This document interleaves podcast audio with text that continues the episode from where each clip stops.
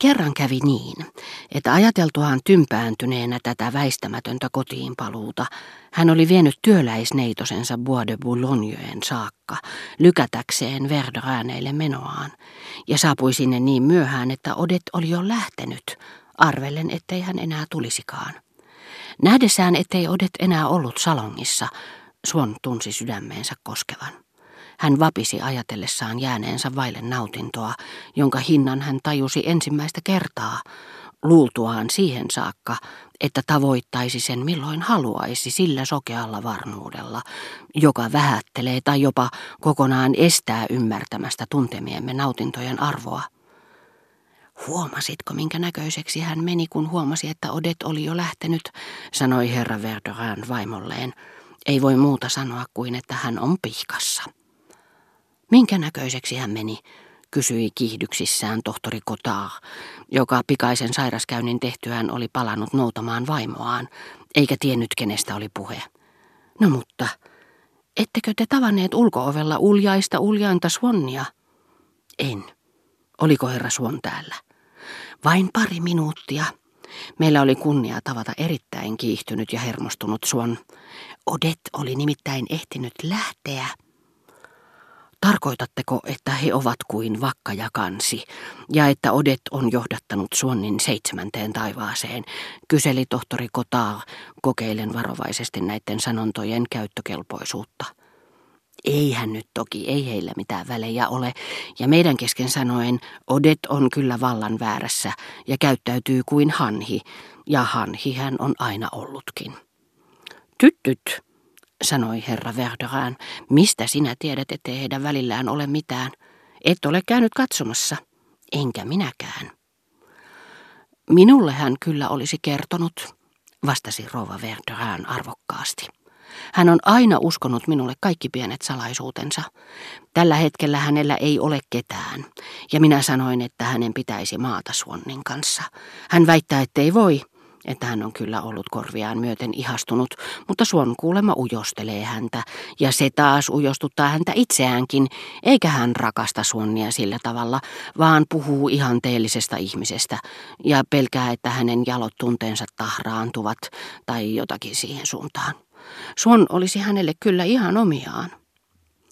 Sallinet, että olen kanssasi toista mieltä, sanoi herra Verderan.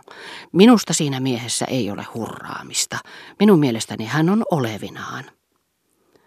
Rouva Verderan jäykistyi ja näytti suurin piirtein yhtä ilmeettömältä kuin kuvapatsas. Temppu, jonka varjolla hän saattoi näyttää siltä, kuin ei olisi kuullutkaan sietämätöntä sanaa olevinaan. Niin kuin nyt joku voisi olla olevinaan heidän seurassaan, toisin sanoen luulla olevansa parempi kuin he. No, jos heidän välillään ei ole mitään, niin ei kai se ainakaan siitä johdu, että tämä herrasmies luulee odettea hyveelliseksi. Ei silti en tiedä, mahdoitko kuulla, mitä kaikkea hän höpötti odettele toissa iltana vääntöin sonaatista. Rakastan odettea sydämeni pohjasta, mutta mennään nyt esitelmöimään sille naiselle estetiikasta. Kyllä hänen täytyy olla tavallista herkkäuskoisempi. Ei saa puhua pahaa odettesta, sanoi rouva Verderan teeskennellyn lapsellisella äänellä. Hän on hurmaava. Mutta eihän se estä häntä olemasta hurmaava. Me emme puhu hänestä pahaa, vaan toteamme, ettei hän ole mikään hyveen eikä älyn vertauskuva. Ja jos nyt totta puhutaan, hän sanoi taidemaalarille, pitäisikö hänen teidän mielestänne olla hyveellinen. Ehkä hän ei enää olisikaan yhtä hurmaava. Mistä sen tietää? Hovimestari, joka oli ollut muualla Swannin tullessa, tavoitti hänet porraskäytävästä, sillä Odet oli jättänyt hänelle viestin, mutta siitä oli kulunut jo ainakin tunti, siltä varalta, että hän vielä tulisi, missä ilmoitti poikkeavansa todennäköisesti Prevolla juomassa kuumaa suklaata ennen kotiinpaluuta.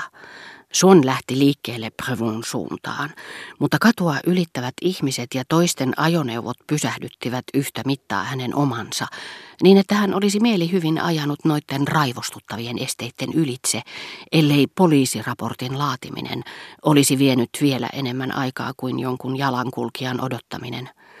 Hän laski, miten paljon aikaa häneltä kului, ja lisäsi muutamia sekunteja joka minuuttiin, ettei vaan suurin surminkaan arvioisi niitä liian lyhyiksi ja kuvittelisi suuremmiksi kuin mitä ne olivatkaan mahdollisuutensa saapua ajoissa ja tavata odet.